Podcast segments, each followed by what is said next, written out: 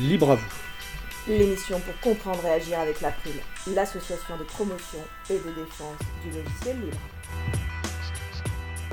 Bonjour à toutes, bonjour à tous. Euh, Vous êtes sur la radio Cause Commune 93.10 en Ile-de-France et partout dans le monde sur le site causecommune.fm.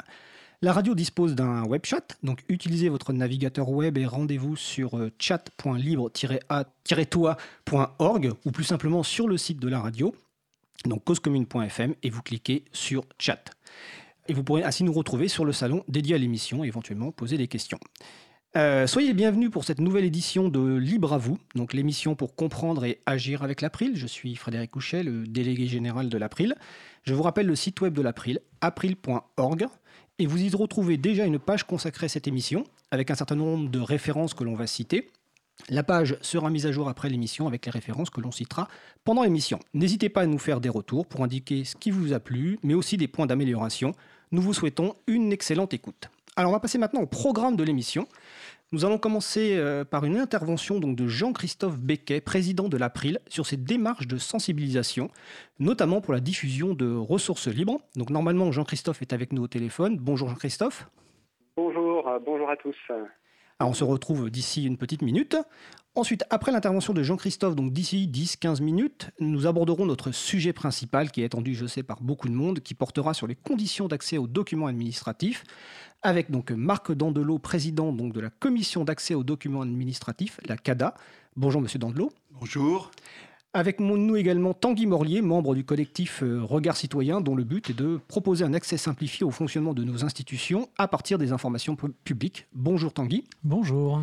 Et tout à l'heure, nous rejoindra euh, Xavier Berne, journaliste au site d'actualité et d'enquête euh, Next Impact. Et normalement, aux alentours de 17h15, euh, notre collègue, ma collègue Isabella Vanni, qui s'occupe euh, notamment de la vie associative et qui était responsable projet à l'April, nous fera un petit point sur des actions de sensibilisation. Et je salue aujourd'hui à la régie donc euh, Charlotte. Et derrière Charlotte, il y a également Étienne Gonu et Patrick Creusot qui euh, assistent à une sorte de formation pour la régie. Donc merci Charlotte. Je précise que je dis que Charlotte parce qu'elle préfère qu'on l'appelle comme ça sans son nom de, famille. Voilà, c'est pas une discrimination euh, du tout. Alors nous allons commencer par une intervention de Jean-Christophe Becquet, président de l'April, qui va donc initier une chronique dont le titre est Pépite libre. Donc rebonjour Jean-Christophe. Bonjour, euh, donc euh, la chronique euh, Pépite Libre, je me propose de, vous présenter de temps en temps dans Libre à vous une ressource. Alors ça peut être une œuvre d'art, une ressource pédagogique, une base de données, avec comme point commun le fait qu'elle soit sous licence libre. Et parfois, euh, j'ai joué un rôle dans le fait qu'elle soit sous licence libre, et donc euh, lorsque c'est le cas, eh bien, euh, je vous raconterai euh, comment et pourquoi j'ai entrepris cette démarche.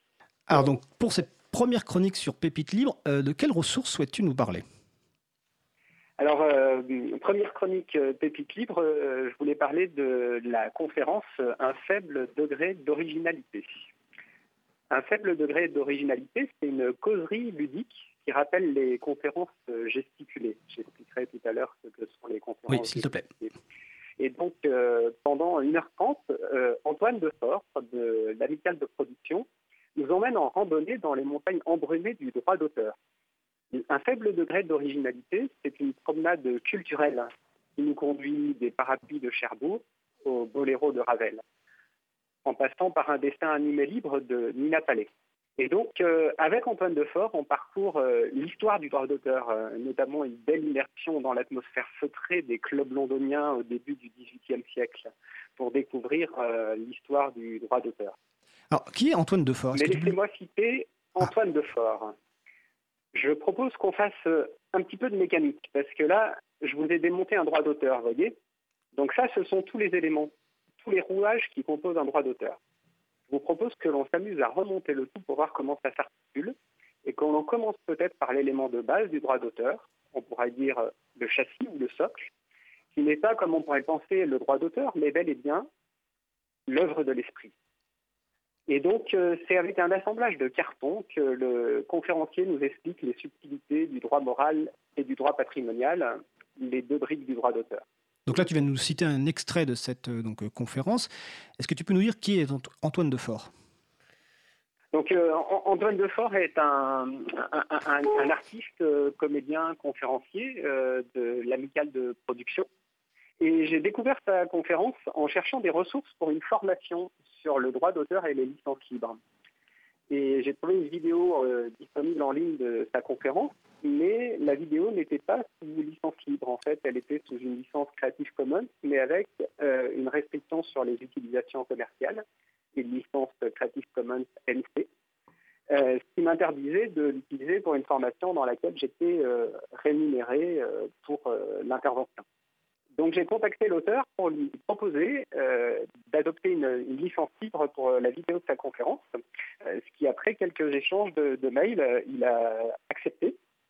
Et donc aujourd'hui, on a disponible en ligne la vidéo de cette conférence sous licence libre que tout un chacun peut visionner et utiliser pour s'initier au fonctionnement du droit d'auteur. Alors, quels arguments as, tu as employés pour convaincre? Parce que si j'ai bien compris, en fait, Antoine Defort avait choisi une licence Creative Commons, donc NC pour non commercial, donc qui interdisait la réutilisation commerciale, sauf à demander à chaque cas l'autorisation de l'auteur. Donc, c'est permet de préciser aussi que dans l'ensemble des licences Creative Commons, certaines offrent plus ou moins de liberté ou de restrictions. Euh, donc comment tu as convaincu finalement Antoine Defort de passer de cette licence à une licence qui permet la réutilisation commerciale? Alors, le principal argument, c'était euh, le fait que d'avoir mis en ligne et en libre accès la vidéo de la conférence, ça témoignait quand même euh, de la volonté de l'avoir euh, diffusée le plus largement possible. Donc je lui ai expliqué le, cas précis de, ma formation dans laquelle euh, j'avais pu citer sa conférence en ressources, mais pas en projeter un extrait parce que la clause non commerciale de la licence me l'interdisait.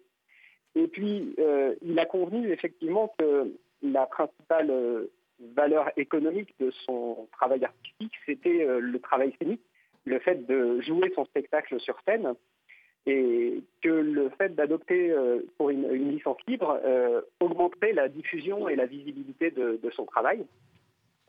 et donc, après quelques échanges, il est passé d'une licence Creative Commons by NC non commerciale à une Creative Commons by SA, chez Relight, avec donc une clause copyleft qui permet l'utilisation, la copie, la diffusion libre de la licence, de la vidéo, euh, à condition de partager euh, sous licence libre à son tour les éventuelles versions dérivées ou modifiées de la vidéo. Oui, en fait, ce qu'on appelle le copyleft, c'est le partage dans les, conditions identiques. C'est-à-dire qu'en fait, la, ressource est disponible sur cette licence qui permet une réutilisation, un remix, des modifications, y compris pour des usages commerciaux, comme tu l'expliques dans le cadre d'une formation, mais à condition que le travail dérivé soit également sous les termes de la même licence. Donc pour les personnes qui sont un peu plus connaisseurs, euh, connaisseuses du, logiciel libre, ça se rapproche des licences euh, GNU GPL, General Public License de la Fondation pour le logiciel libre. Donc c'est de partage dans les mêmes conditions. Euh, je reviens à une petite question. Euh, tout à l'heure, tu as parlé de conférence gesticulée pour euh, cette conférence d'Antoine Defort. Est-ce que tu pourrais expliquer ce qu'est une conférence gesticulée?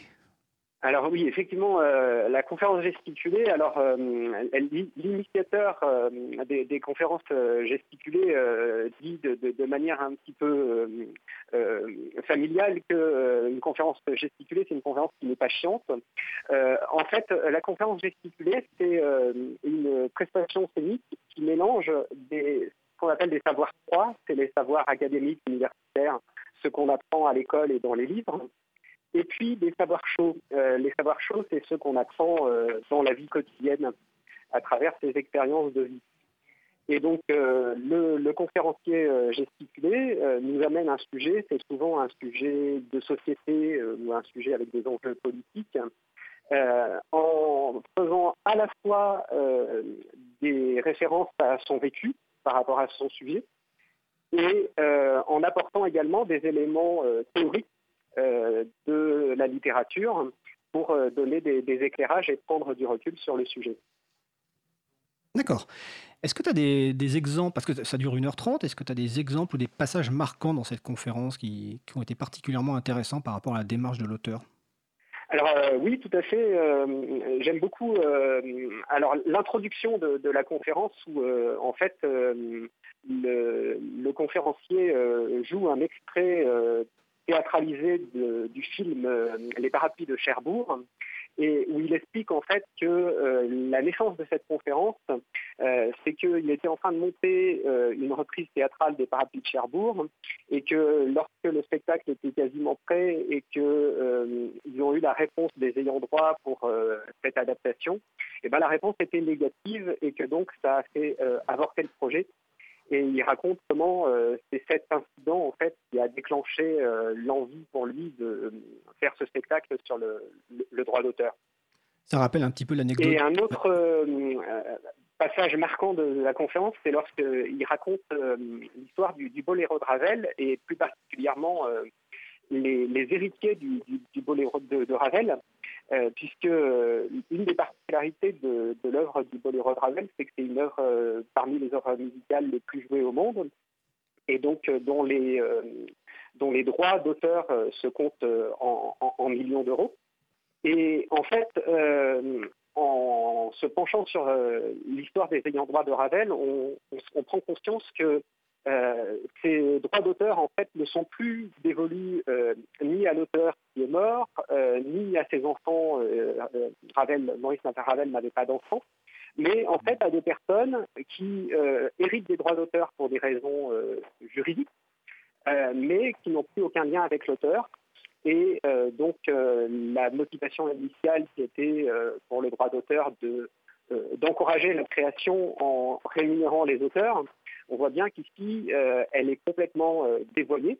Et c'est ce que montre Antoine Defort avec une petite séquence dans laquelle il met en scène les différents personnages et la manière dont se transmettent petit à petit les, droits du boléro de Ravel euh, jusqu'à n'avoir en fait plus aucun lien avec euh, l'auteur initial. Bah, écoute, ça me paraît très clair, on va bientôt finir. Avant de donner les références, est-ce qu'il est encore possible d'assister en direct à cette euh, conférence gesticulée donc d'Antoine Defort? Alors effectivement, il y a des dates annoncées sur le site de, de l'amicale de production. Les deux prochaines dates annoncées sont le 28 mars 2019 à la Maison de la Culture d'Amiens, dans la Somme, et euh, poursuivre le 22 mai 2019 au POC POC à Alfortville dans le 94.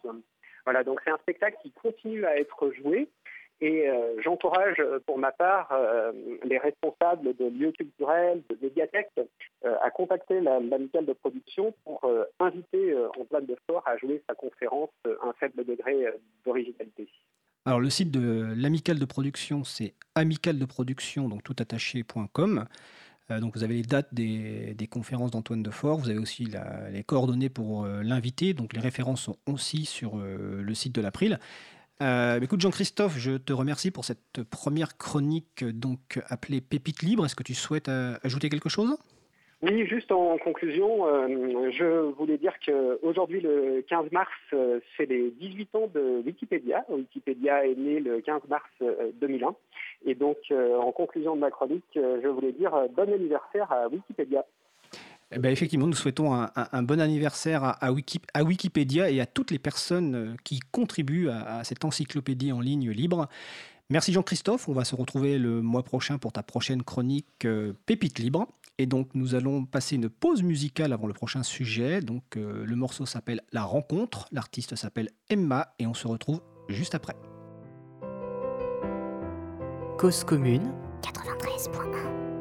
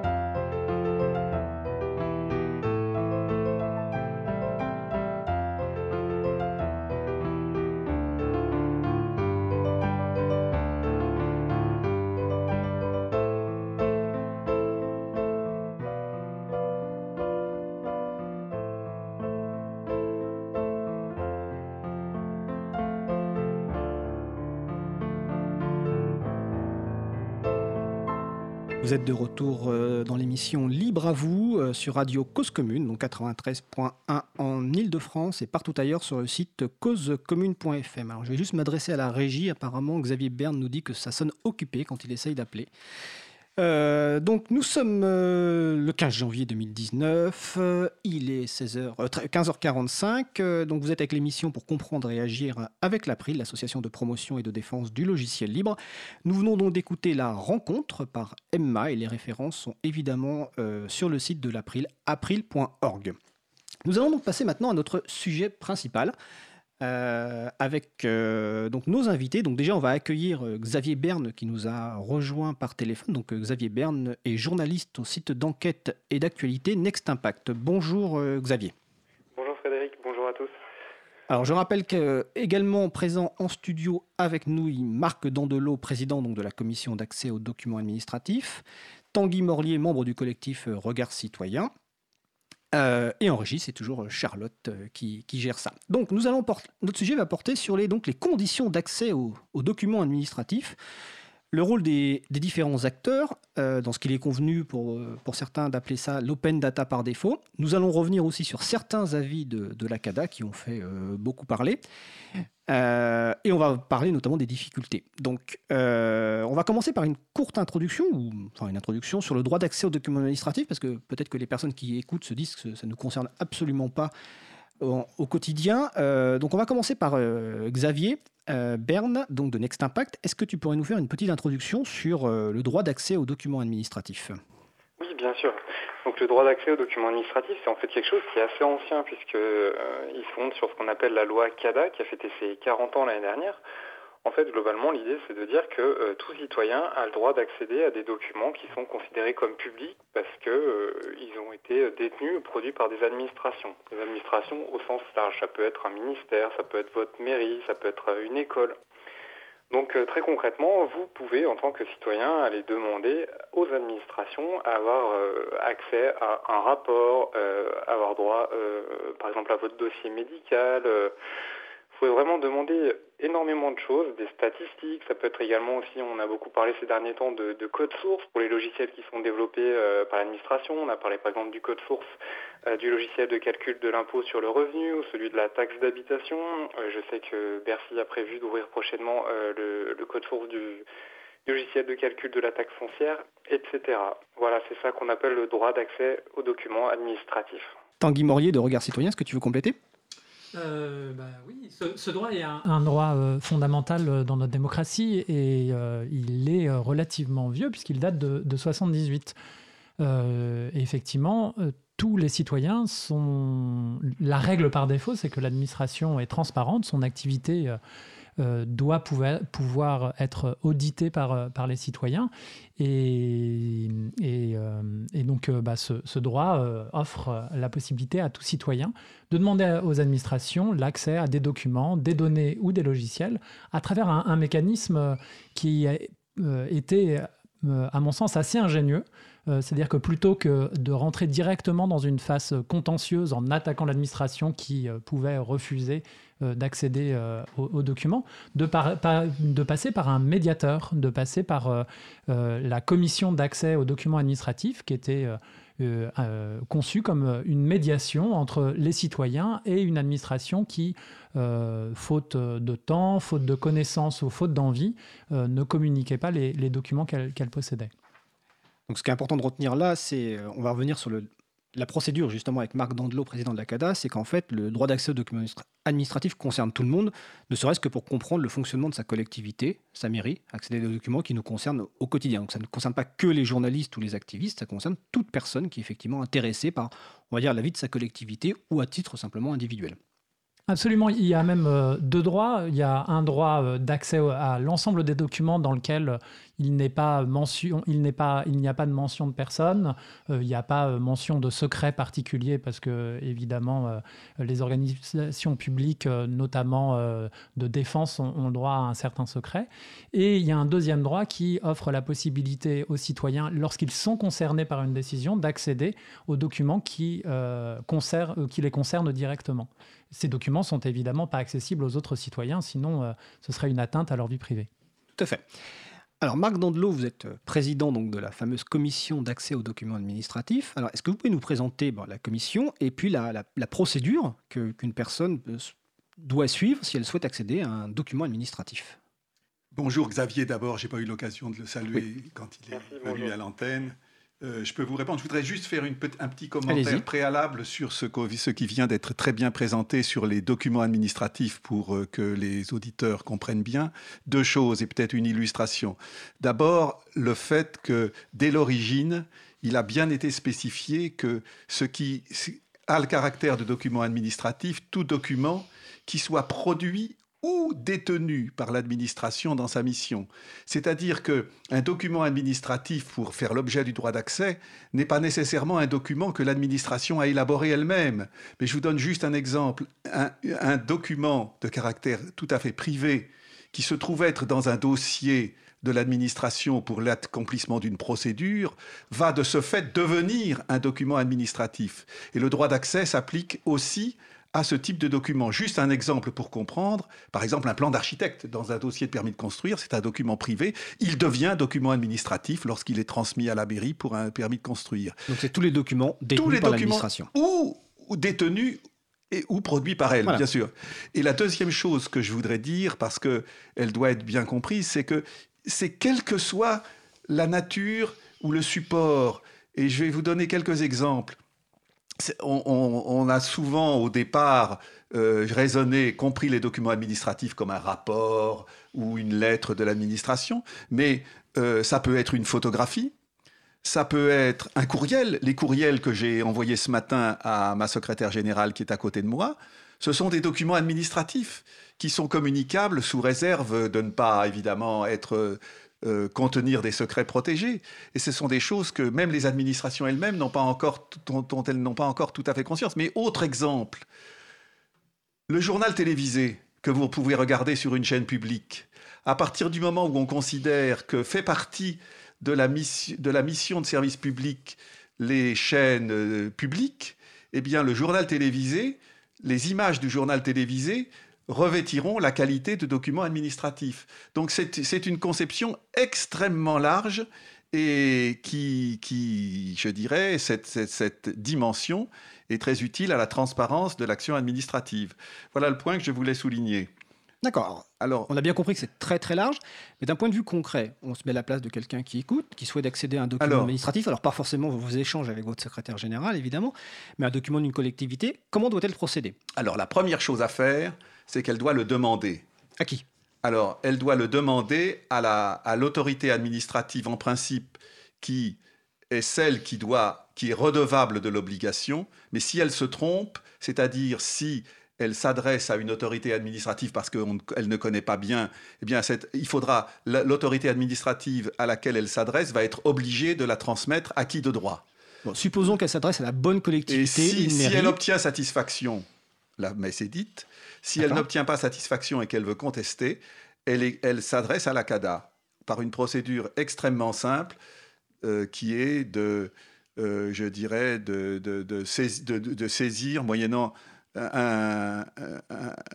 une lettre ou un courriel, maintenant ça se passe sous le plan électronique. Nous avons mis en place une application euh, qui est un formulaire type, mais qui n'est même pas obligatoire, mais qui est beaucoup recommandé. Et dès lors, parce qu'on ne peut pas saisir le juge directement, d'un refus de communication d'un document. Aujourd'hui, on ne va pas parler du juge. Pour l'instant, on, s'arrêtera à la CADA. Si, elle veut la, réponse à votre question, c'est que la procédure, si l'administration n'a pas, dans un premier temps, donné satisfaction à la personne, si la personne veut continuer, elle s'adresse à la CADA. Alors donc le, processus, et je laisserai évidemment euh, Tanguy Morlier et Xavier Berne compliqué. Je peux me permettre de, préciser, c'est oui. important aussi. Xavier Berne. Les administrations ont un mois pour répondre. Au bout d'un mois, s'il n'y a pas eu de réponse, on considère que c'est un, refus tacite. Et donc, c'est à partir de ce délai d'un mois qu'on peut saisir la CADA. Voilà, je pense que c'est important aussi de, le préciser. Tout à fait. C'est ce que j'ai effectivement, j'allais préciser que la personne, donc on prend l'exemple d'une mairie ou autre, hein, demande, sollicite un document administratif à la mairie. La mairie lui répond négativement avec un certain nombre d'arguments, peu importe, et on verra tout à l'heure dans certains avis. À ce moment-là, effectivement, la, la, personne peut saisir la CADA si elle veut contester la décision. Mais également, si la, collectivité, donc la mairie, ne répond pas dans un délai d'un mois, on a affaire à un accord, un refus tacite, et à ce moment-là, effectivement, la personne peut saisir la CADA, comme vous l'avez dit, soit par lettre, soit aujourd'hui par courriel. Euh, est-ce que la CADA a un délai obligatoire de traitement de la vie? Oui, le délai, le délai légal est d'un mois. Un mois, d'accord. Est-ce que Tanguy, tu veux compléter quelque chose déjà tout de suite sur la partie euh, procédurale simplement? Non, outre le fait que ça peut paraître extrêmement intimidant euh, pour un citoyen qui s'adresse à une administration euh, de passer, enfin, d'obtenir de, son droit à la transparence, et que ce mécanisme de la CADA est un mécanisme extrêmement simple. Euh, je dois dire que j'ai jamais utilisé le formulaire du site de la CADA, et je crois que la prochaine fois, il faudra que je le fasse. Euh, mais qu'un simple email s'adressant, euh, euh, adressé à cada.cada.fr, si mes souvenirs sont bons, permet de, de, voir son dossier instruit. Oui, tout à fait. Nous-mêmes, à l'April, effectivement, on n'a jamais utilisé le formulaire, donc c'est d'une simplicité, entre guillemets, sur la procédure tout à fait, tout à fait claire. quels sont les moyens d'évoluer la CADA? Parce que la CADA, donc, ça a été créé en 1978 par la loi informatique et liberté. Aujourd'hui, on est en 2019. Le nombre de demandes oui, Xavier? Par la loi CADA, pas par la loi informatique et liberté. Ah oui, par la loi CADA, excuse-moi. c'est pour ça que je suis entouré d'experts pour me corriger. Euh, c'était la même année, à ta décharge, c'était la même année. Exactement, en 78, il s'est passé plein de choses.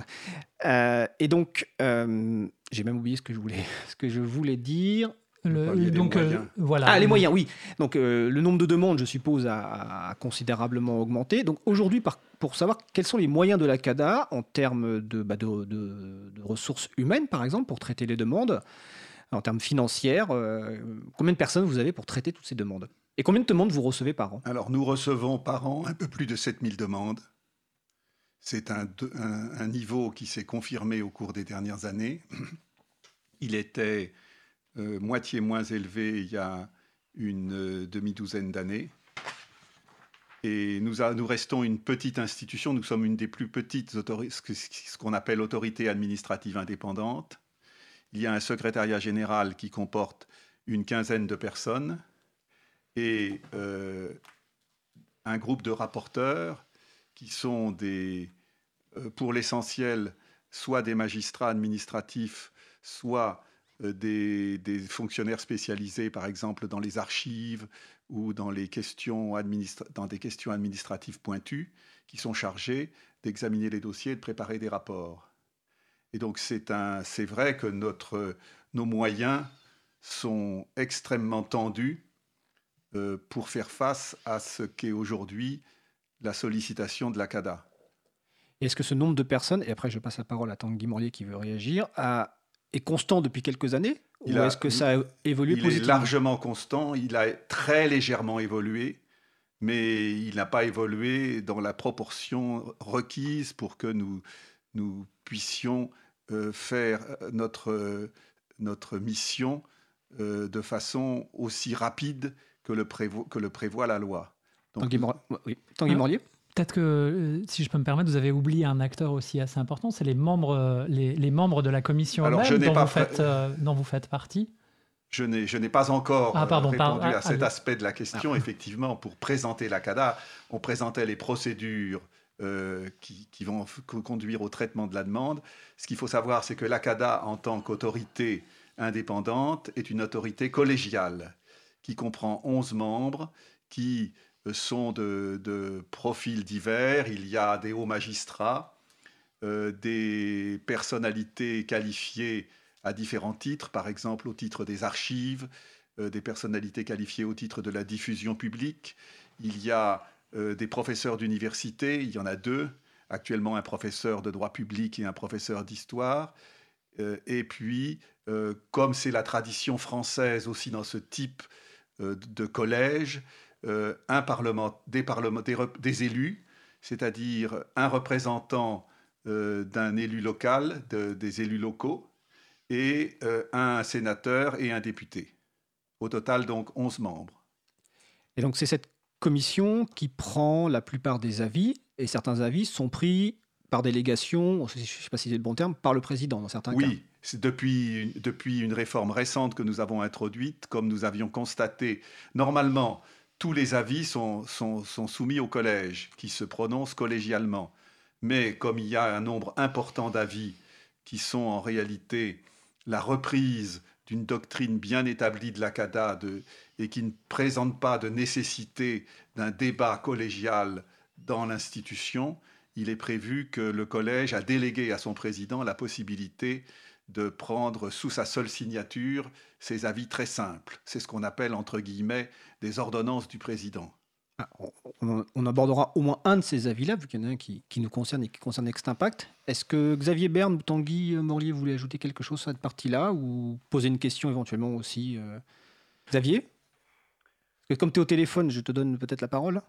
Oui, non, est-ce que vous pouvez un petit peu nous raconter comment sont prises les, décisions en séance euh, Comment se passent un petit peu les, discussions entre membres du collège de la CADA Oui, euh, je vais, alors voilà, exact, voilà aussi concrètement que possible comment ça se présente. D'abord, euh, euh, lorsque le collège se réunit, nous avons la possibilité de, de recourir à deux types de procédures. Soit on fait, soit on a une délibération qui est, je dirais, classique, soit si nous avons une nécessité particulière, nous pouvons inviter euh, des administrations ou des représentants, même quelquefois des personnes concernées, à participer à un dialogue avec la Commission au début. Nous n'en abusons pas parce que ça fait euh, aussi durer euh, les, débats, mais ça, c'est une première option. La deuxième, la deuxième chose, c'est que pour, le, pour, pour l'essentiel, lorsque l'essentiel des affaires, lorsque une affaire a été inscrite à l'ordre du jour du collège, le rapporteur général, qui est une institution euh, très très originale et importante de la CADA, qui est le, le, leader du groupe des rapporteurs. Les, rapporteurs qui ont préparé les dossiers ne sont pas physiquement présents lors d'une réunion de la CADA parce qu'ils sont souvent en province et que ça serait compliqué. En revanche, il y a un rapporteur général qui vient faire un rapport euh, indépendant qui expose l'affaire au collège et qui, euh, sur la base duquel la, discussion du collège peut se, fonder. Et ensuite, comme toute institution collégiale, comme le ferait même une quasi-juridiction, il y a un débat au sein du collège, et c'est la tâche du président, ensuite, de, lorsque, lorsque la question a été et puis lorsque le, débat est terminé, d'apprécier s'il y a un consensus sur une solution ou s'il faut voter. Et lorsque c'est nécessaire, le nous, nous, procédons à un vote, ou bien lorsque ce n'est pas nécessaire, on constate qu'il y a un accord global. C'est comme ça que fonctionnent toutes les instances collégiales. Tanguy Borlier le, délai légal d'un mois euh, pour que vous puissiez instruire euh, la demande et, et, émettre un avis est euh, un, délai très contraint. Aujourd'hui, il, est de, combien de, temps en moyenne? Aujourd'hui, la moyenne, c'est plutôt autour de trois mois. Nous, sommes, euh, nous ne sommes pas satisfaits de cette situation, mais il est très. D'abord, il faut bien voir que c'est quand même pas un délai. La raison pour laquelle on a voulu enserrer la CADA dans un délai extrêmement court, c'est pour que la, la, personne qui saisit la CADA puisse, sans attendre, si la CADA n'a pas rendu son avis, l'expiration de ce délai, saisir le juge administratif. Donc c'est une garantie Maintenant, euh, compte tenu souvent du nombre et de la complexité des affaires qui nous sont soumises, nous avons aujourd'hui tendance à rendre nos avis dans un délai qui est de l'ordre de trois mois et qui n'est pas conforme à ce que prévoit la loi et que nous nous efforçons de, contenir et de restreindre, mais c'est une opération délicate euh, tant que la pression au nombre d'affaires reste au niveau où elle est aujourd'hui. Ça me permet de préciser donc, le recours au tribunal administratif. Donc, dans la procédure, effectivement, si la CADA, par exemple, euh, on reprend l'exemple de quelqu'un, une personne qui sollicite un document administratif d'une mairie, la mairie euh, refuse, la personne sollicite la CADA qui donne un avis qui, est, qui donne raison à la personne qui demande le document, mais la mairie continue de refuser. À ce moment-là, la personne, le recours, parce que l'avis n'est pas contraignant, c'est un avis simplement, peut saisir le tribunal administratif qui là pourra juger. Et l'une des plus premières décisions les plus importantes, en tout cas euh, suite aux lois numériques, c'est euh, le code source des impôts il y a 2-3 ans, je crois bien, où une personne demande à Bercy le code source des impôts, Bercy refuse, la personne saisit la CADA, la CADA confirme que le code source est bien un document administratif, Bercy ne s'y conforme pas, Et finalement, donc la personne a saisi le tribunal administratif. Alors, entre-temps, Bercy ayant compris qu'ils allaient se faire bouler au tribunal administratif, ils ont décidé d'ouvrir le code source des impôts. Mais je rappellerai que donc le tribunal administratif avait donné raison à la personne qui demandait ce code source, avait donné raison à la CADA, et en expliquant en plus très clairement que Bercy, globalement, dans son argumentaire juridique, se foutait de la gueule du monde, et que les juges... Peut-être vous le dites, c'est un avis personnel, et qu'en tout cas, euh, les juges administratifs ne s'étaient pas trompés. Donc, mais cette procédure, effectivement, peut aller jusqu'au tribunal administratif, qui est un petit peu plus long. Si je puis me permettre Allez-y. un commentaire. Je crois que ce que vous dites est très très important dans la mesure où même si la CADA, de par ses pouvoirs, n'émet que des avis, l'expérience montre que pour une série de raisons qui tiennent, euh, j'ai tendance à le penser, à la qualité de ses avis, dans un très très grand nombre de cas, et presque, je dis pas presque toujours, mais je pourrais dire presque toujours, l'avis de la CADA est conforté par le tribunal administratif. C'est ça qui fait l'autorité des avis de la CADA. Et donc, euh, le fait que lorsque l'administration s'expose, plutôt ne suit pas un avis de la CADA, elle a le pouvoir de ne pas le faire. C'est comme ça que le législateur a voulu assurer l'équilibre du dispositif, mais elle doit s'attendre avec beaucoup de probabilité, si elle insiste dans ce sens, à être censurée par le juge administratif. Alors, je vais poser une dernière question, et je vais te laisser la parole, euh, Tanguy. Je vais poser une dernière question avant une pause musicale. Euh, et après la pause musicale, on abordera la qualité des avis de la CADA et notamment certains euh, avis. ma question porte sur les évolutions récentes qui ont pu être introduites, notamment par la loi pour une république numérique en 2016 ou d'autres lois, dans le, ce dispositif. Est-ce qu'il y a eu des évolutions euh, majeures, soit positives, euh, vues positivement par les différents acteurs, soit vues négativement. Donc je pose la question collégiale euh, à nos trois invités. Donc je vais commencer par Tanguy qui voulait prendre la parole. Ou tu veux parler d'autre chose, Tanguy? Je voulais juste informer nos, nos, auditeurs qu'il n'y avait pas besoin d'attendre l'avis de la CADA. en fait, il suffit d'avoir saisi la CADA pour pouvoir aller voir le juge administratif euh, voilà, c'est euh, et cet avis est non contraignant vis-à-vis du, tribunal administratif, comme, euh, comme, on, l'a souligné. Alors effectivement, il y a eu des, réformes et la CADA a été, la loi CADA a été notablement réformée lors de la législature précédente, puisqu'il y a deux lois qui l'ont directement impacté. C'est la loi de Clotilde Walter sur les données publiques et la loi numérique d'Axel Lemaire, qui ont à quelques mois d'intervalle euh, fait progresser grandement le, droit à la transparence avec euh, l'introduction du droit à l'open data, euh, ça on le doit à la loi Le Maire, qui permet aux citoyens non seulement de, donner, de pouvoir obtenir la communication d'un document, mais de pouvoir aussi obtenir la publication de ce document ou de ces données. Donc euh, c'est euh, un processus et en plus qui euh, est venu des citoyens puisque entre autres Regard Citoyen a pas mal agi pour que les parlementaires intègrent ça dans le, dans le texte du gouvernement. En gros c'est le principe du demander qu'une seule fois, c'est-à-dire un document demandé, à l'administration. Non c'est pas exactement ça. exactement ça. Alors, non, peut-être juste voilà ce qu'on appelle l'open data qui est en français l'ouverture des données qui est en termes d'importance du sujet la plus grande novation, effectivement, de la loi Le Maire. Ça consiste en quoi? Ça consiste à une inversion du paradigme de l'accès. Dans le dispositif de la loi de 78 traditionnelle dont on a parlé jusque-là, il y a un droit d'accès qui implique que la personne demande le document. Dans le système de ce qu'on appelle l'open data, il y a une obligation pour l'administration concernée de spontanément mettre en ligne. Ah, ce qui évidemment va entraîner une dispense, la, demande devient sans objet. Simplement, vous imaginez que pour que cette obligation se réalise spontanément, il faut un changement de comportement euh, assez important de la part de l'administration, qui n'est pas seulement lié à des problèmes pratiques, mais aussi à des problèmes culturels.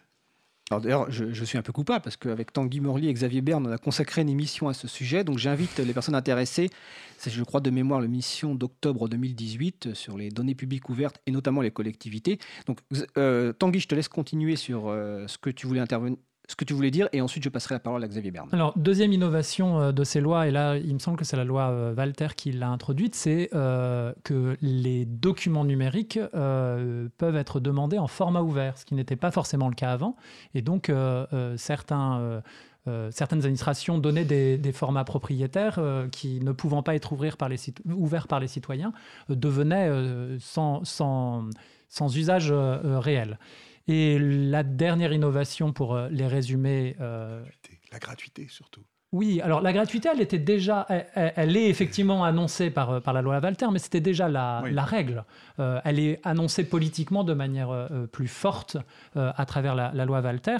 la troisième innovation, on en a parlé tout à l'heure, c'est le fait que le président de la CADA puisse prendre des avis sans, sans solliciter le collège, ce qui offre un droit supplémentaire en termes de fluidification éventuelle de la CADA. On va en parler euh, juste après la pause musicale. Euh, Xavier Bern, est-ce que tu veux intervenir sur cette partie-là? Non, je pense que c'est bon. Je pense que les deux intervenants précédents ont plutôt bien fait le tour sur les, nouveautés de, la loi numérique. Il y en a beaucoup d'autres, mais après, ça relève peut-être du détail. Ce qu'il faut retenir, c'est qu'effectivement, cette loi CADA, elle relevait plutôt sur le modèle du je demande à l'administration, l'administration me donne, et avec la loi numérique, il y a de nouvelles obligations pour que les administrations mettent également sur Internet des, euh, documents administratifs pour que tout le monde en profite. Et euh, au-delà de l'aspect euh, bénéfice pour la société civile, c'est aussi important pour les administrations. Pourquoi? Parce que juridiquement, un document qui est mis en ligne, il n'a plus à être communiqué ensuite à un citoyen qui viendrait le demander. Donc ça veut dire qu'après, l'administration n'a plus à répondre aux demandes individuelles. L'administration a donc aussi intérêt à ce que des documents administratifs soient mis en ligne. Alors, Peut-être euh, parmi les, dernières réformes, il y a une, réforme plus inquiétante qui, en théorie, ne doit pas impacter, euh, si on regarde d'un point de vue simplement juridique, euh, la loi CADA, euh, mais qui est une régression en matière de transparence globale de la société, c'est le secret des affaires, qui a été voté un petit peu plus récemment. mais il se trouve que bah, parfois la CADA, et peut-être que ça, permettra de lancer le, le sujet, s'empare de ce sujet alors qu'a priori elle n'en est pas euh, elle, ne devrait pas être euh, concernée, et que ça crée aussi euh, beaucoup d'inquiétudes de la part des administrations ou de certains délégataires de, services publics qui vont utiliser cet argument du secret des affaires pour opposer de l'opacité. C'est l'un des sujets qui sera abordé après la pause musicale. Quand on parlera des avis, on parlera principalement de, trois avis, on va dire entre, entre guillemets, emblématiques. Donc nous allons faire une pause musicale. Le morceau s'appelle La Petite Britney. Le groupe s'appelle 6 février 1985, je ne sais pas pourquoi.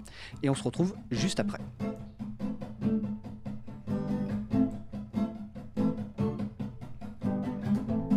Cause commune 93.1 Elles sont complaisantes, charmées, avancées, mais qu'elles sont amusantes quand il faut dialoguer elle se lève, se barbouille de rouge à lèvres, sans lâcher le mascara qui fait hurler papa. Mais elle veut être femme, être femme, être femme. Alors évidemment, évidemment, évidemment, la pub la condamne à jouer comme les grands.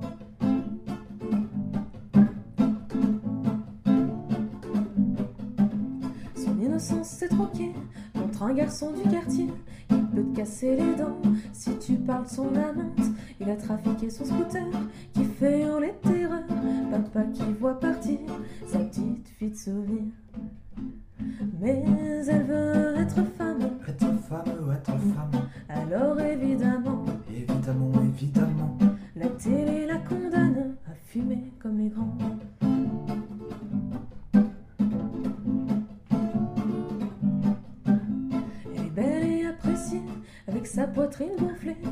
les talons sur les allées, remballée contre trop excitée.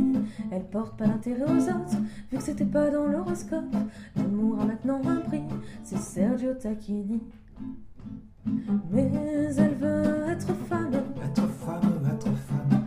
Alors évidemment, évidemment, évidemment, les marques la condamnent à claquer son argent.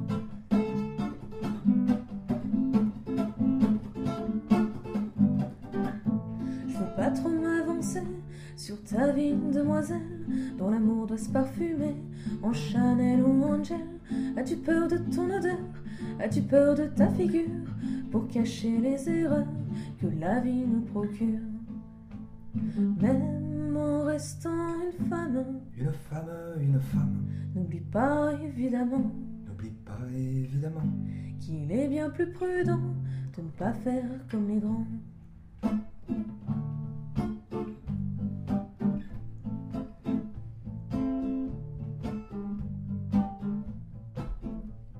Vous êtes de retour sur l'émission Libre à vous sur euh, Radio Cause Commune 93.1 en Ile-de-France et partout ailleurs sur le site causecommune.fm.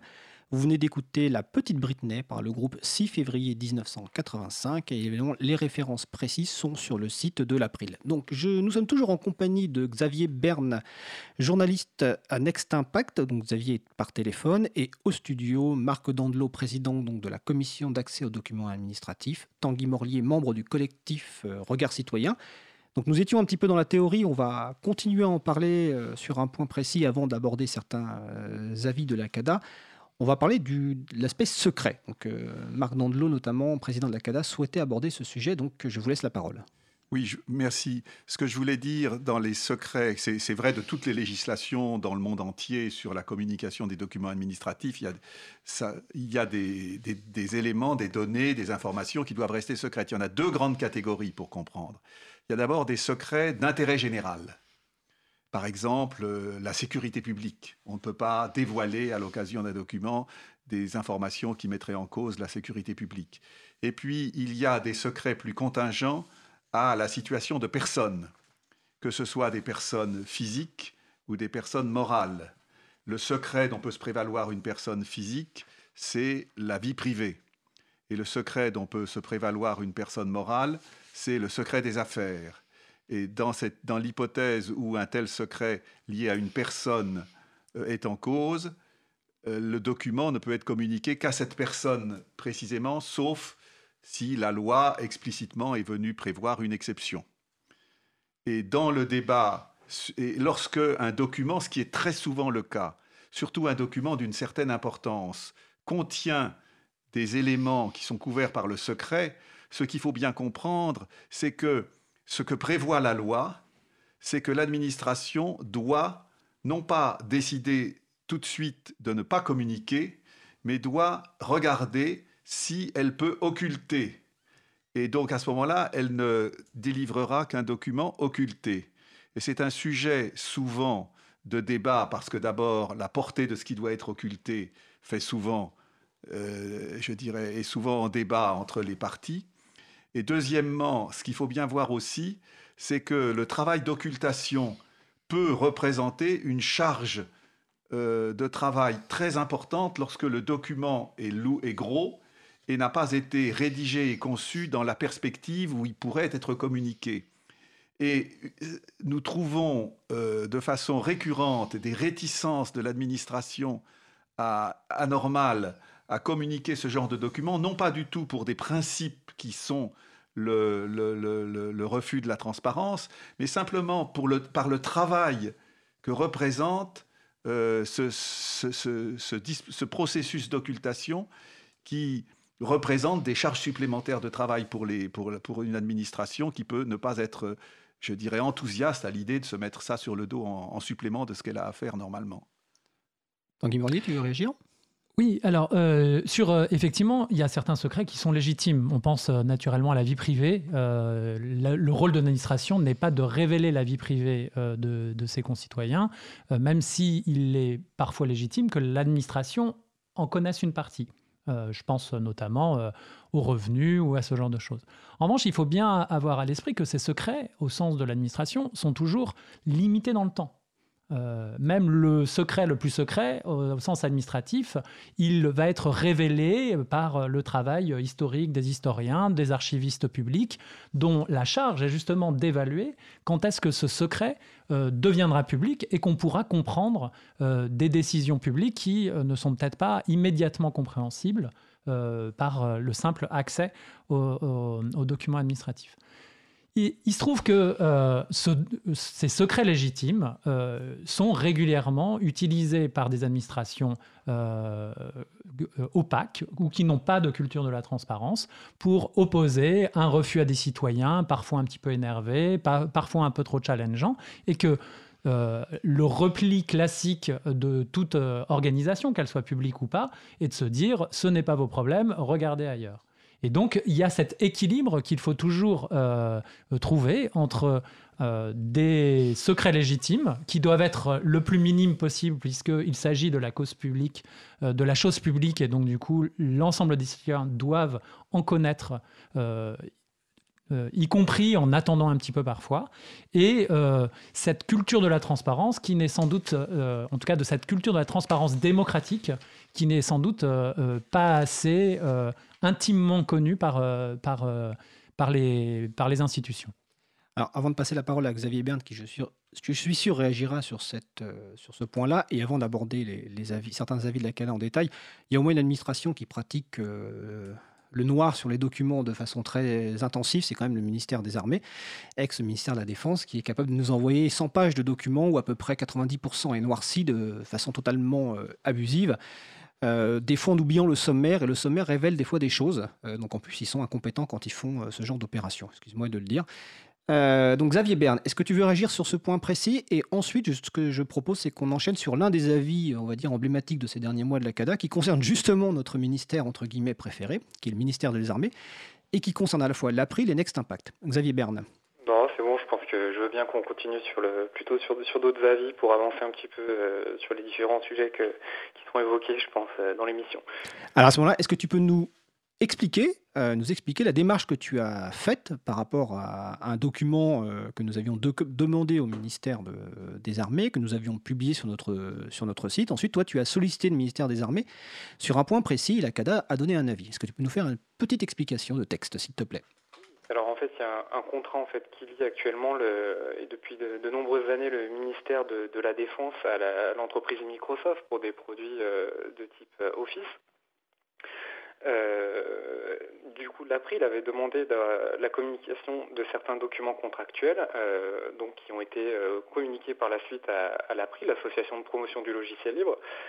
Et il se trouve qu'en fait, théoriquement, le ministère des, Armées ayant plus de 50 agents, en vertu de la fameuse loi numérique, ils auraient dû également le mettre en ligne. Tous ces sur leur site. sur leur, alors c'est pas précisé, c'est précisé que ça aurait dû être publié en ligne, mais c'est quand même plus ou moins sous-entendu que c'est sur le site de l'administration en question. Euh, donc euh, les documents n'avaient pas été mis en ligne. Et en plus, euh, les documents qui vous avaient été communiqués à l'époque n'avaient pas été communiqués dans un format ouvert comme le prévoit également la loi numérique, c'est-à-dire que c'était des simples euh, documents qui avaient été scannés. Et un document scanné, c'est complètement inexploitable. Euh, on ne peut rien en faire derrière, il faut ressaisir tout ce qui est dans le document scanné et le mettre dans un fichier de traitement texte ou un tableur si, c'est des chiffres, des statistiques. Pour préciser, on avait reçu en fait du courrier papier que nous avions scanné, pour préciser. D'accord. Ah, ben, je ne savais pas. Du coup, ça changeait, des choses. Mais bon, euh, du coup, j'avais quand même fait une demande de, publication en ligne. Donc, j'avais demandé au ministère des Armées qu'ils mettent directement en ligne euh, ces, fameux documents administratifs. Et euh, le ministère des Armées ne m'a pas répondu. Donc, au bout d'un mois, j'ai saisi la CADA qui, au bout de plusieurs mois, m'a répondu en me disant que mon avis n'avait pas que ma demande pardon était irrecevable tout simplement parce que les documents que je demandais étaient mis en ligne sur le site de l'April, l'association de promotion du logiciel libre.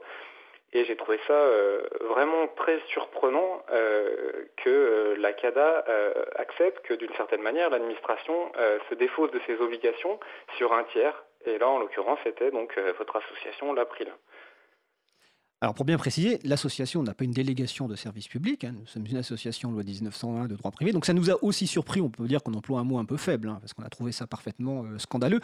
on a la réponse du ministère des, Armées, on l'a trouvé à peu près logique, parce que le foutage de gueule au ministère des Armées, j'insiste, est à peu près permanent sur ce dossier-là. Par contre, ce qu'on s'attendait effectivement, c'est que la CADA les corrige un petit peu et leur dise euh, qu'ils s'étaient trompés. Donc avant de laisser évidemment Marc Dandelot s'expliquer sur ce, sur ce dossier précis, est-ce que Xavier, euh, est-ce que Tanguy et Tu veux ajouter quelque chose sur, ce point, sur, sur cet avis-là précis?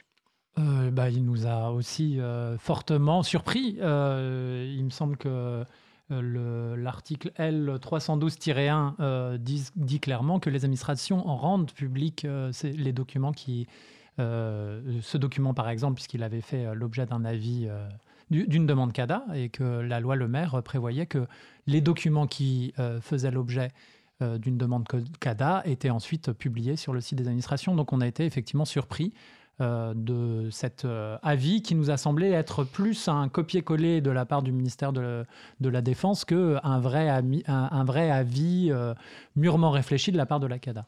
Alors, avant de laisser la, parole à Marc Dandelot, je précise que l'avis donc, a été pris par Marc Dandelot en tant que président de la CADA. On parlait tout à l'heure de la procédure entre collèges, décisions prises par, par le président.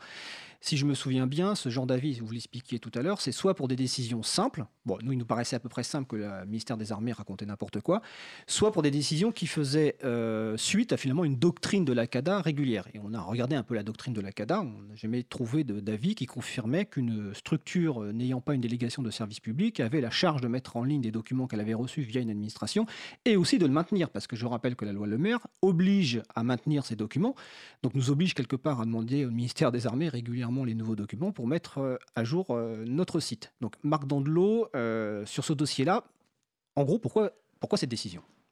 Bien, alors je vais expliquer la décision et puis ensuite je vais commenter par rapport à ce que, ce que nous nous sommes dit à l'instant qui, qui contribue peut-être à éclairer des éléments qui ne sont pas traités par la décision.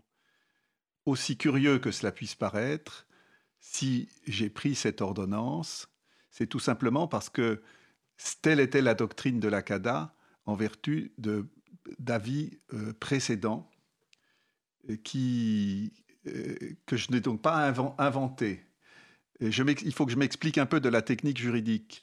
Parce que ce que, ce, prévu, ce que prévoit la loi, c'est que lorsqu'un document a fait l'objet d'une diffusion publique, on ne peut pas en demander communication parce qu'en quelque sorte, l'accès public a été fait.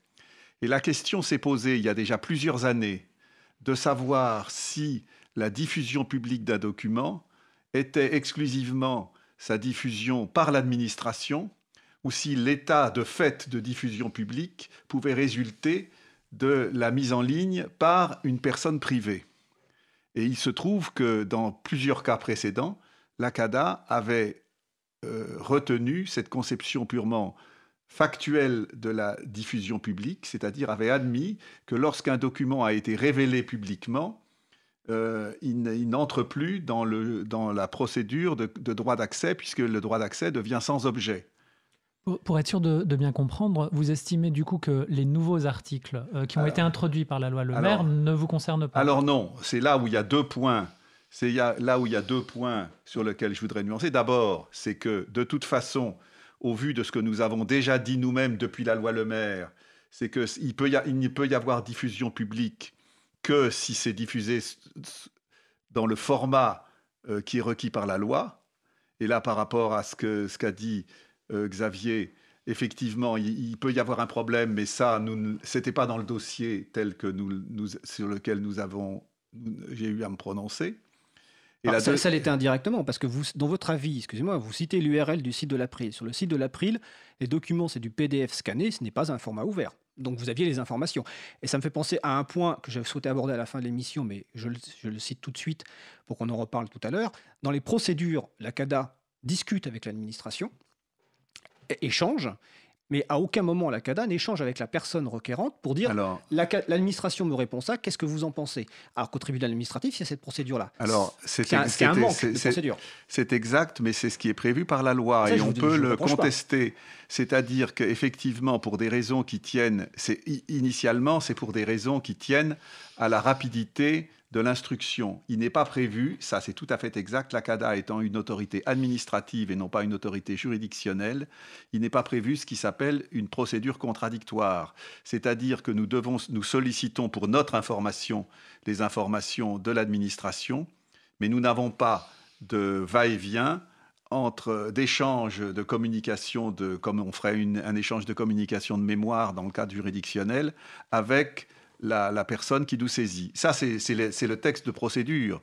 Et, en même temps, l'usage a pu vous permettre euh, par le passé, il me semble au moins une fois à travers euh, un, cas euh, lié à la jurisprudence, de pouvoir accueillir un demandeur pour qu'il exprime son point de vue devant la commission. Il me semble que vous l'avez fait avec l'entreprise Doctrine. Oui, nous l'avons fait, nous avons mais nous absolument ça, que nous puissions le faire est une chose que nous nous sommes reconnus que nous soyons obligés de le faire ne résulte pas des textes. Et donc c'est. Nous sommes d'accord.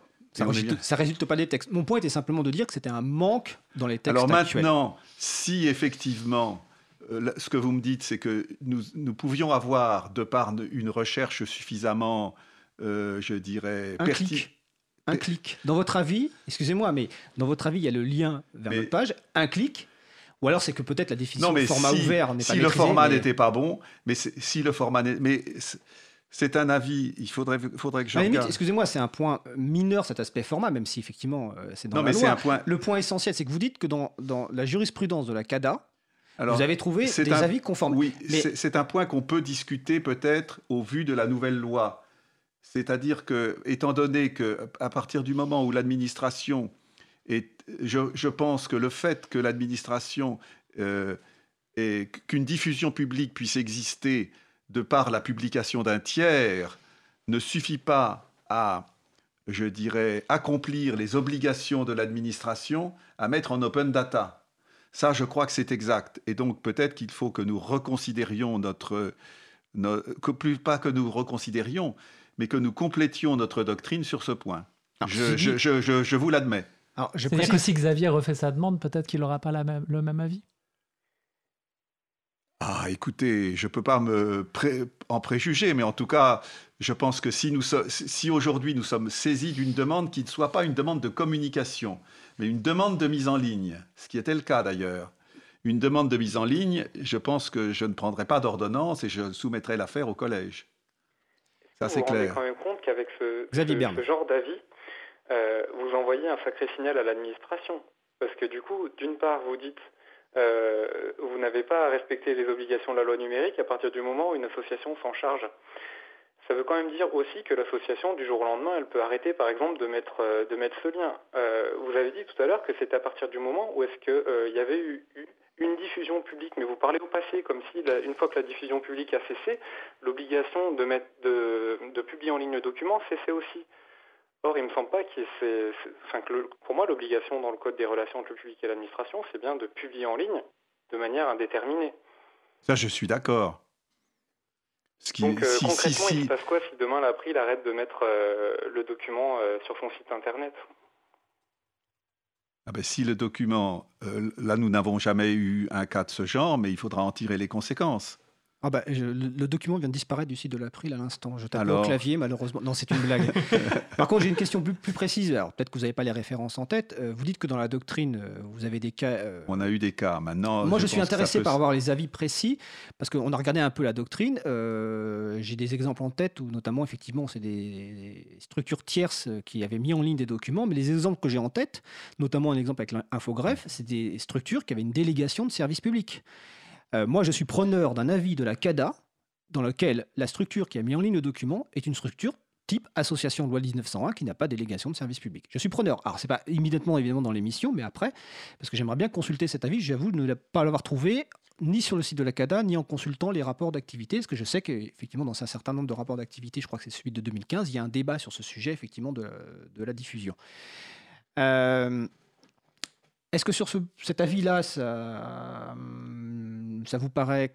enfin, est-ce que ça vous paraît clair? Est-ce que, est que vous souhaitez poursuivre ou est-ce qu'on peut prendre un deuxième avis récent de la CADA Xavier Berne?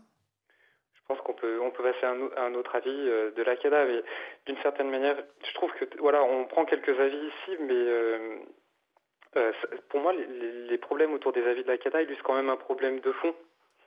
euh, autour du fonctionnement de la CADA.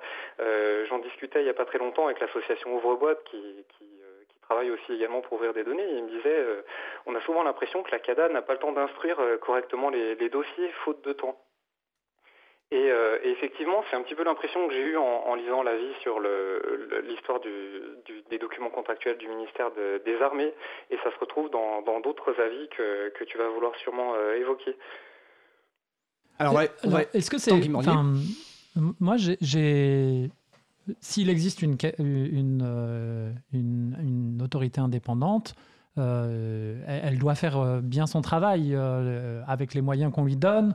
A priori, euh, ces moyens ont légèrement augmenté, peut-être pas suffisamment au regard euh, de, des, gens qui la gèrent, mais on est quand même passé de 15 rapporteurs à euh, 19 ou 20 euh, en lisant. Euh, C'est des informations qui sont publiées sur, sur, sur le site de la CADA en, regardant les, les- rapports.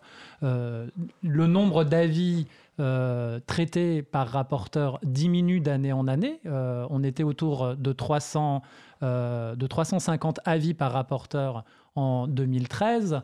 Euh, Aujourd'hui, on est euh, quasiment à 250 par rapporteur. Et j'ai récupéré toutes les, toutes les données. Là où on peut rendre hommage à, la CADA, c'est quand même que la CADA s'applique à elle-même la transparence qu'elle est, qu'elle est censée véhiculer aux, autres administrations et que on, peut récupérer l'intégralité des avis en open data à travers un partenariat avec data.gouv.fr. et donc, ce travail-là de pouvoir ausculter euh, le, travail euh, de la CADA euh, pour, avec une volonté de l'améliorer. c'est pour ça d'ailleurs qu'on se félicite tous que, que, son président soit en train de discuter avec nous aujourd'hui. voilà, il me semble qu'effectivement, il y a un problème aujourd'hui de, de, qualité et qui n'est pas lié à un surplus d'activité, en tout cas numéraire. Peut-être que les avis sont plus complexes, mais euh, force est de constater que euh, des sollicitations, il y en avait 10 euh, 000 en 2014 et 2015, et il y, en, a, il y en aura un petit peu moins en 2018 si on regarde les, données qui sont publiées par data.gouv.fr. Je vais passer la parole à Marc Dandelot, mais avant, je vais préciser une chose. Enfin, je vais préciser deux choses. On va traiter deux avis, notamment l'un où le regard citoyen considère qu'il y a une erreur de droit. Euh, et l'autre, c'est pour revenir sur le secret des affaires, le lien tout à l'heure dont parlait euh, Tanguy Morlier entre secret des affaires et loi, euh, et loi CADA. Mais juste avant, je voudrais juste rappeler que dans la procédure, en fait, la CADA étant une administration, vous pouvez, dans le cadre de votre dossier, quand vous saisissez la CADA, demander à, la CADA d'avoir les échanges avec l'administration. Et c'est toujours très mmh. intéressant parce qu'on voit effectivement, et la CADA, alors là, de ce côté-là, nous transmet effectivement les informations, donc ce qui nous permet d'avoir les échanges avec l'administration concernée. Donc euh, c'est une bonne pratique et euh, je salue au passage Marc Ress de Next Impact qui nous a un jour euh, donné ce petit truc. Effectivement, la CADA étant une administration, la loi s'applique à elle-même. Euh, est-ce que vous voulez réagir tout de suite sur les propos de Tanguy Morlier avant qu'on repasse dans le Je voudrais juste très, très brièvement, bon, on peut toujours trouver des critiques. Euh, certainement, nous ne sommes pas à l'abri de critiques et nous, le, nous sommes, je le reconnais très volontiers. Ce que je voulais quand même dire, c'est qu'il y a dans, dans, la culture de la CADA, et moi personnellement, j'y étais extrêmement attaché dans euh, la façon dont nous avons continué à fonctionner au cours des dernières années, un souci qui a toujours été le nôtre, de, motivation extrêmement solide et complète de nos avis. Ce qui, effectivement, rend la tâche, peut rendre la tâche difficile, plus difficile et consommatrice de temps quand nous sommes l'objet, comme c'est de plus en plus souvent le cas, de demandes compliquées. Et que, nous, et que donc, c'est vrai qu'une des raisons qui nous ont conduit à accepter d'être un petit peu plus, je dirais, souple sur le délai d'instruction, c'est parce que nous, avons, nous mettons plus de temps à faire une réponse complète à la, aux, demandes qui nous sont, qui nous sont faites. Et donc, c'est un, une question euh, d'équilibre entre la nécessité d'être toujours aussi rapide que possible par rapport à ce qu'a demandé le législateur et la nécessité d'avoir des avis juridiquement construits. Maintenant, encore une fois, comme je le disais, euh, si nous ne sommes pas, euh, il m'arrive moi-même de trouver qu'une décision du Conseil d'État qui remet en cause un avis de la CADA est euh, pas justifiée ou injuste, mais pour autant on l'applique. Et parce que c'est le juge suprême de la juridiction administrative qui nous a dit le droit. Donc nous ne sommes pas nous-mêmes à l'abri de, l'opinion qui peut être la vôtre, que notre, notre opinion serait, serait discutable. Nous sommes... Xavier Berne, je crois que tu voulais prendre comme un exemple, euh, une demande donc de non-publication de documents du syndicat intercommunal d'énergie et e-communication de l'Ain, si je me souviens bien. C'est un peu long. Oui. Après, c'était pas dans, le détail qui était intéressant. Ce qui m'avait choqué en fait dans cet avis de la CADA, c'est que la personne en fait demandait la publication d'un document administratif et euh, la CADA, dans son avis, c'est euh, à mon avis complètement trompé de base légale et en disant en fait à la personne euh, non, votre, votre demande n'est pas recevable parce qu'il manque un décret d'application. Et or, la base tu peux rappeler ce qu'est un décret d'application? besoin d'un décret, mais sauf que la demande de publication, elle relevait d'un autre article de la, de la loi CADA et donc il n'y avait pas de besoin de décret d'application, ça s'appliquait et très logiquement, la personne aurait dû recevoir un avis favorable à sa demande de communication. Est-ce que euh, derrière tout ça, il n'y a quand même pas des problèmes un petit peu de moyens euh, ou je ne sais pas, de, méthodes de fonctionnement en interne? Est-ce que vous admettez qu'il puisse y avoir des, bah, des, erreurs, voilà, tout simplement? Marc Dandelot? Écoutez, qu'il d'abord dans cette affaire, je ne crois pas que vraiment ça soit très intéressant de reprendre l'argumentation juridique euh, sur cet avis qui, en fait, en fait je, euh, partait de l'idée qu'on invoquait une loi qui n'était pas encore en vigueur. Je crois qu'effectivement, ce n'était pas un problème de décret d'application, mais que la loi n'était effectivement pas en vigueur. De toute façon, aujourd'hui, elle l'est. Donc, c'est vraiment une affaire euh, ancienne qui n'a plus de portée aujourd'hui. Maintenant, si vous me dites, est-ce que nous sommes, euh, est-ce que nous nous trompons jamais? Je, dis, euh, nous essayons de nous tromper le moins possible. Maintenant, il nous, il, ce que, tout ce que je peux dire, quel est le juge de, la justesse de, des avis que nous rendons? C'est le juge administratif. Ce que je constate, c'est que euh, aujourd'hui, pas, plus qu'autrefois, euh, je dirais, la validation par le juge administratif des avis de la CADA n'est pas plus faible aujourd'hui qu'il ne l'était il y a 10 ou 20 ans. Donc je, ne partage pas l'idée qu'aujourd'hui les avis de la CADA seraient plus fragiles en termes juridiques. Maintenant qu'on puisse trouver un avis dans lequel euh, on a pris une solution discutable, je ne vois pas comment je peux, dire que c'est pas possible. Nous sommes tous des êtres humains et même avec le maximum de, je dirais, d'attention et de, professionnalisme que nous pouvons porter à notre, notre analyse, euh, il peut se faire qu'il y a quelque chose qu'on n'a pas vu, ça, je, je, ne, je, ne, peux pas le nier. Alors, alors, il ah, alors, vas-y. Je ne cherchais pas à jeter la pierre en particulier sur tel ou tel avis, mais il s'avère qu'en tant que journaliste, euh, je demande souvent, euh, j'ai souvent besoin de saisir la CADA. Si je pouvais ne pas la saisir, ce serait très bien. Malheureusement, les administrations, la plupart du temps, ne répondent même pas aux demandes de communication de documents administratifs. Et derrière, on se retrouve avec des avis, euh, des fois complètement loufoques.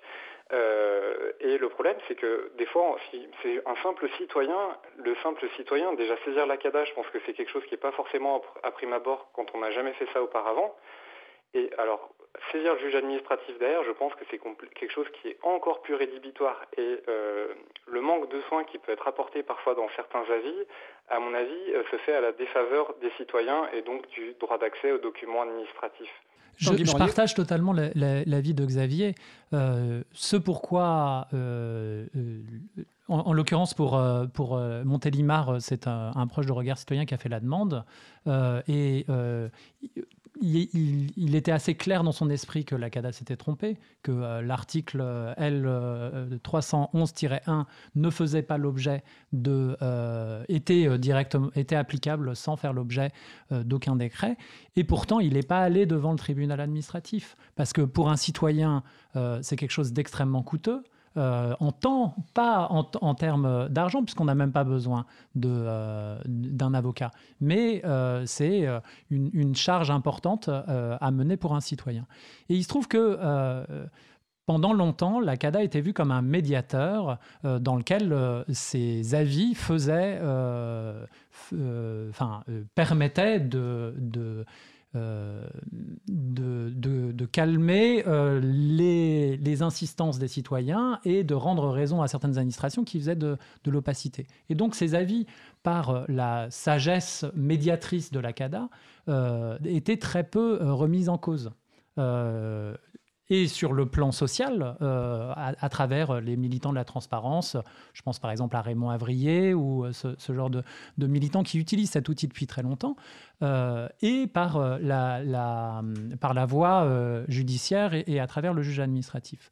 et donc, j'ai l'impression que vous profitez de cette aura positive pour la, pour la CADA et que je ne suis pas sûr que si tous les avis passaient euh, devant le juge administratif, on ne verrait pas une remise en question euh, régulière de, ces avis.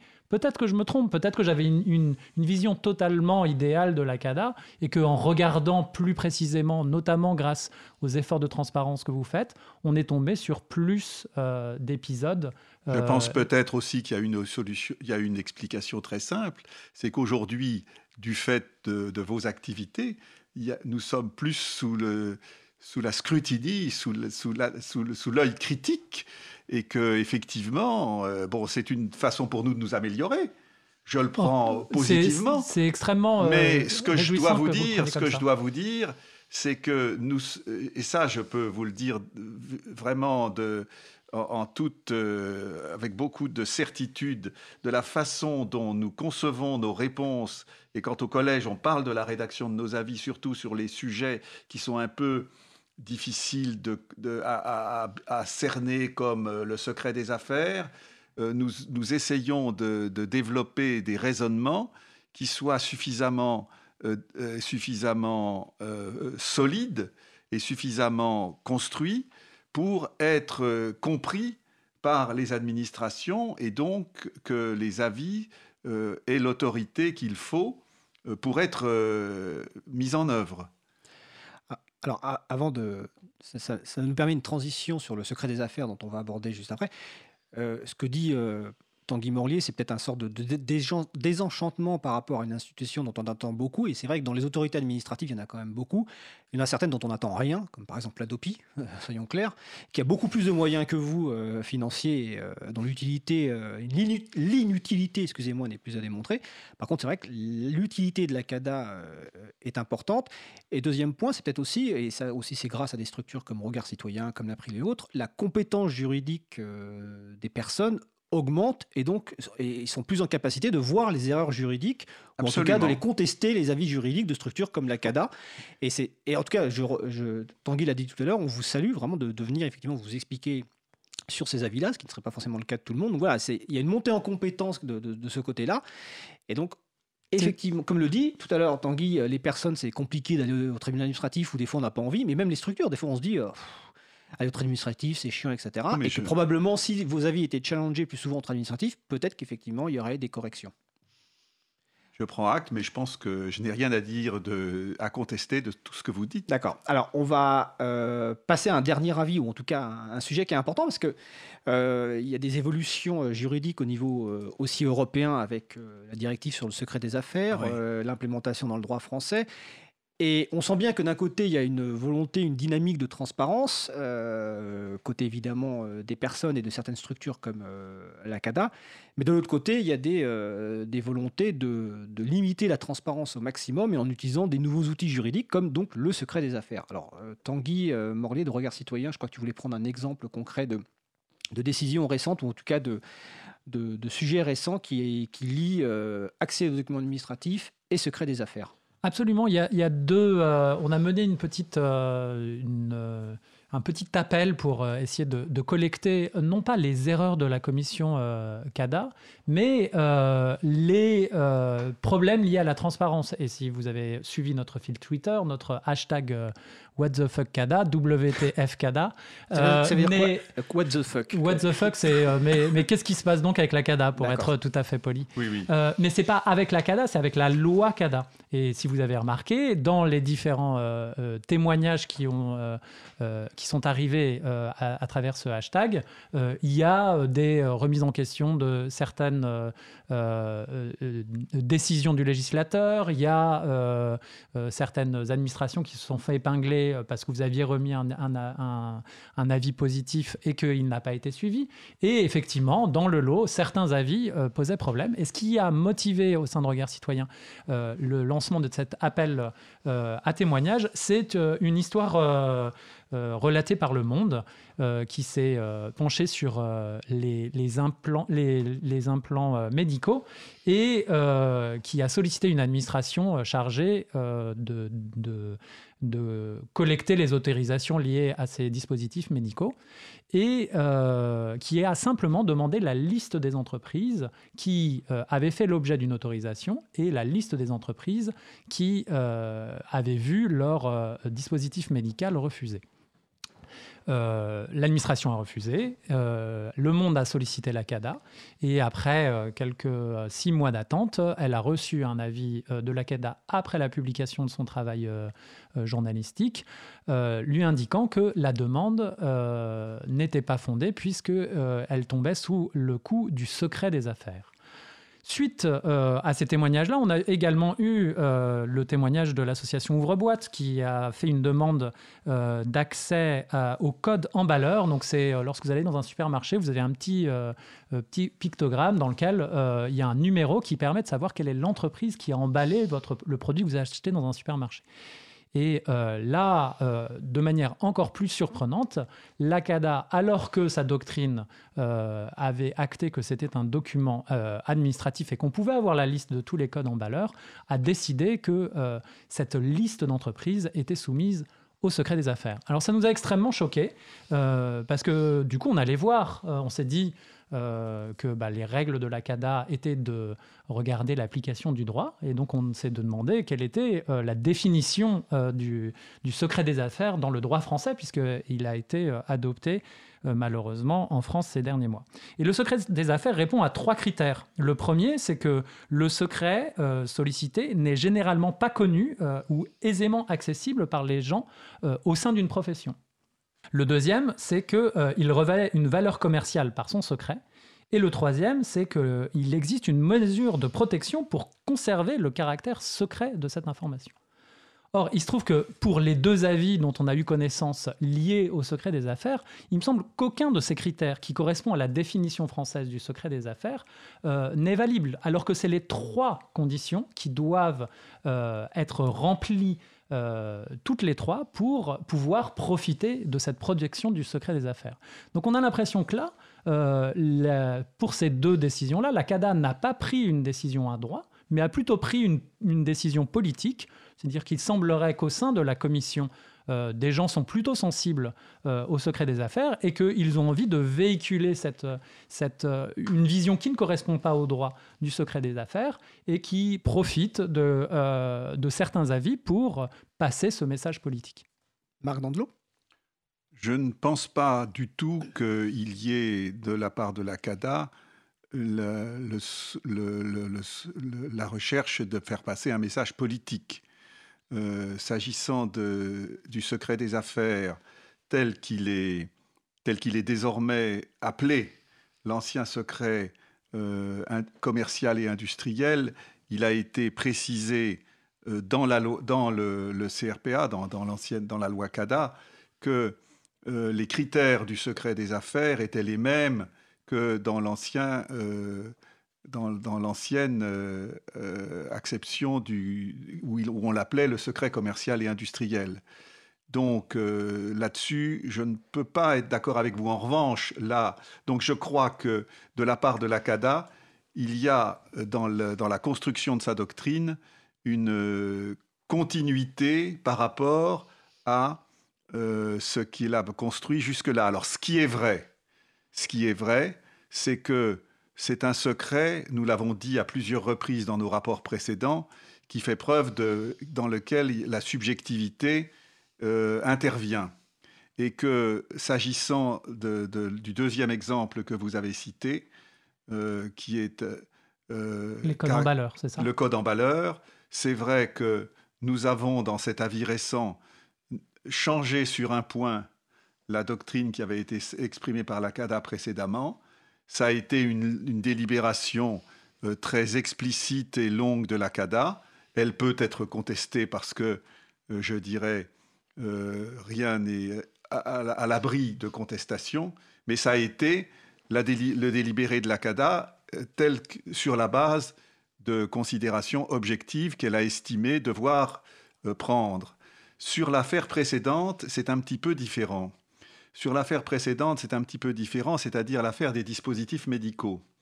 Je pense qu'il y a euh, dans cette euh, affaire une question sur laquelle il faudra que la CADA, mais je ne sais pas si elle peut le faire seule, euh, je veux dire sans changement législatif dans l'avenir, et qui est le suivant.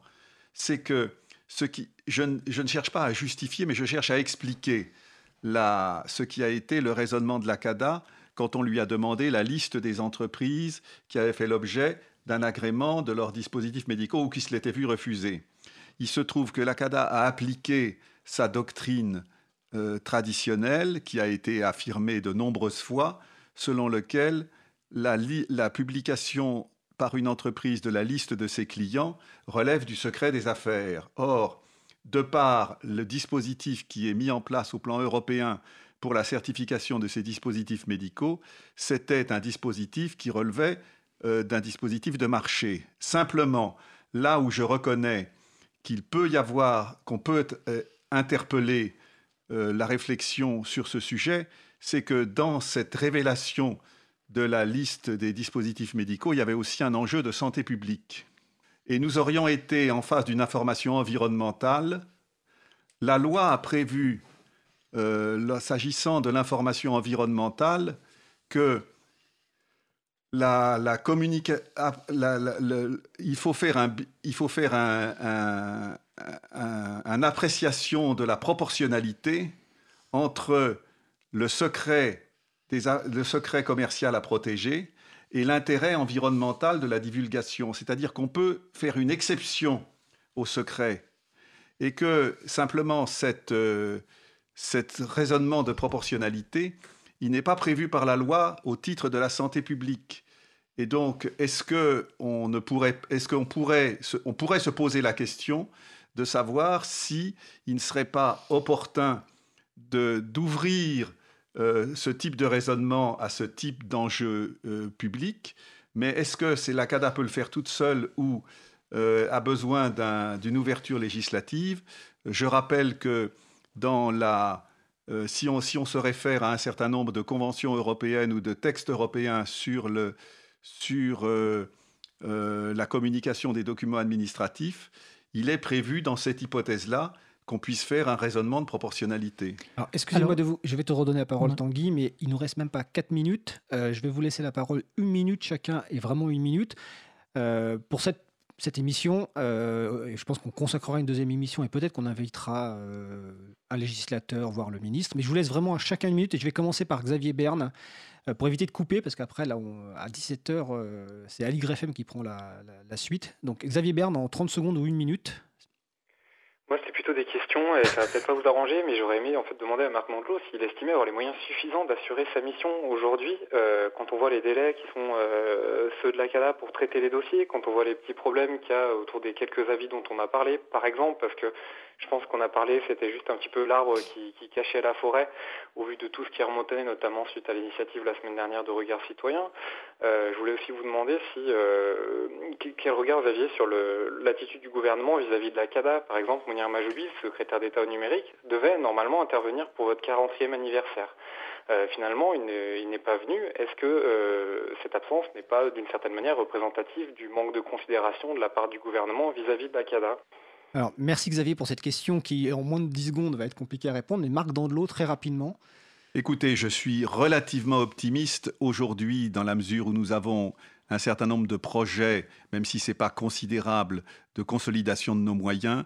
Donc nous allons, je pense que nous allons pouvoir, dans le courant de l'année qui vient, euh, avoir des, améliorations et faire face à nos, à nos... Maintenant, dire que c'est idéal, je ne le dirai pas, mais je pense que euh, voilà, euh, nous pouvons faire face. Alors vous, entendez répondu sur la, question relative à l'attitude du gouvernement vis-à-vis de la CAD. Oh là, je, je, ne me, je, ne me, je, ne veux pas, je, ne veux pas commenter sur l'attitude du gouvernement. Nous avons eu une remarquable allocution de, fin de séance de la part du vice-président du Conseil d'État.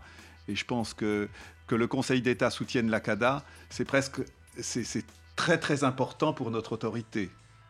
Alors Xavier, merci parce qu'on va bientôt être coupé sur la bande FM. En tout cas, invitation est lancée donc euh, au gouvernement euh, pour une seconde émission. Je laisse 10 secondes à Tanguy si tu souhaites intervenir ou pas. Ou si... Non, mais euh, remercier Xavier évidemment d'avoir participé à cette émission et surtout au, président de la, de la CADA de nous permettre de dialoguer malgré nos ponctuels désaccords et nous critiquer pour nous améliorer. Absolument. Eh ben, je vous remercie évidemment euh, tous les invités, donc Xavier Berne de Next Impact, Tanguy Morlier de Regard Citoyen et Marc Dandelot de la CADA. Nous nous retrouvons euh, la semaine prochaine euh, donc, pour un sujet qui concernera les distributions libres. ma collègue qui devait faire une chronique sur la sensibilisation, ben, la fera la semaine prochaine en ouverture de l'émission. Donc je vous souhaite de passer une belle journée. on se retrouve donc la semaine prochaine et d'ici là, portez-vous bien.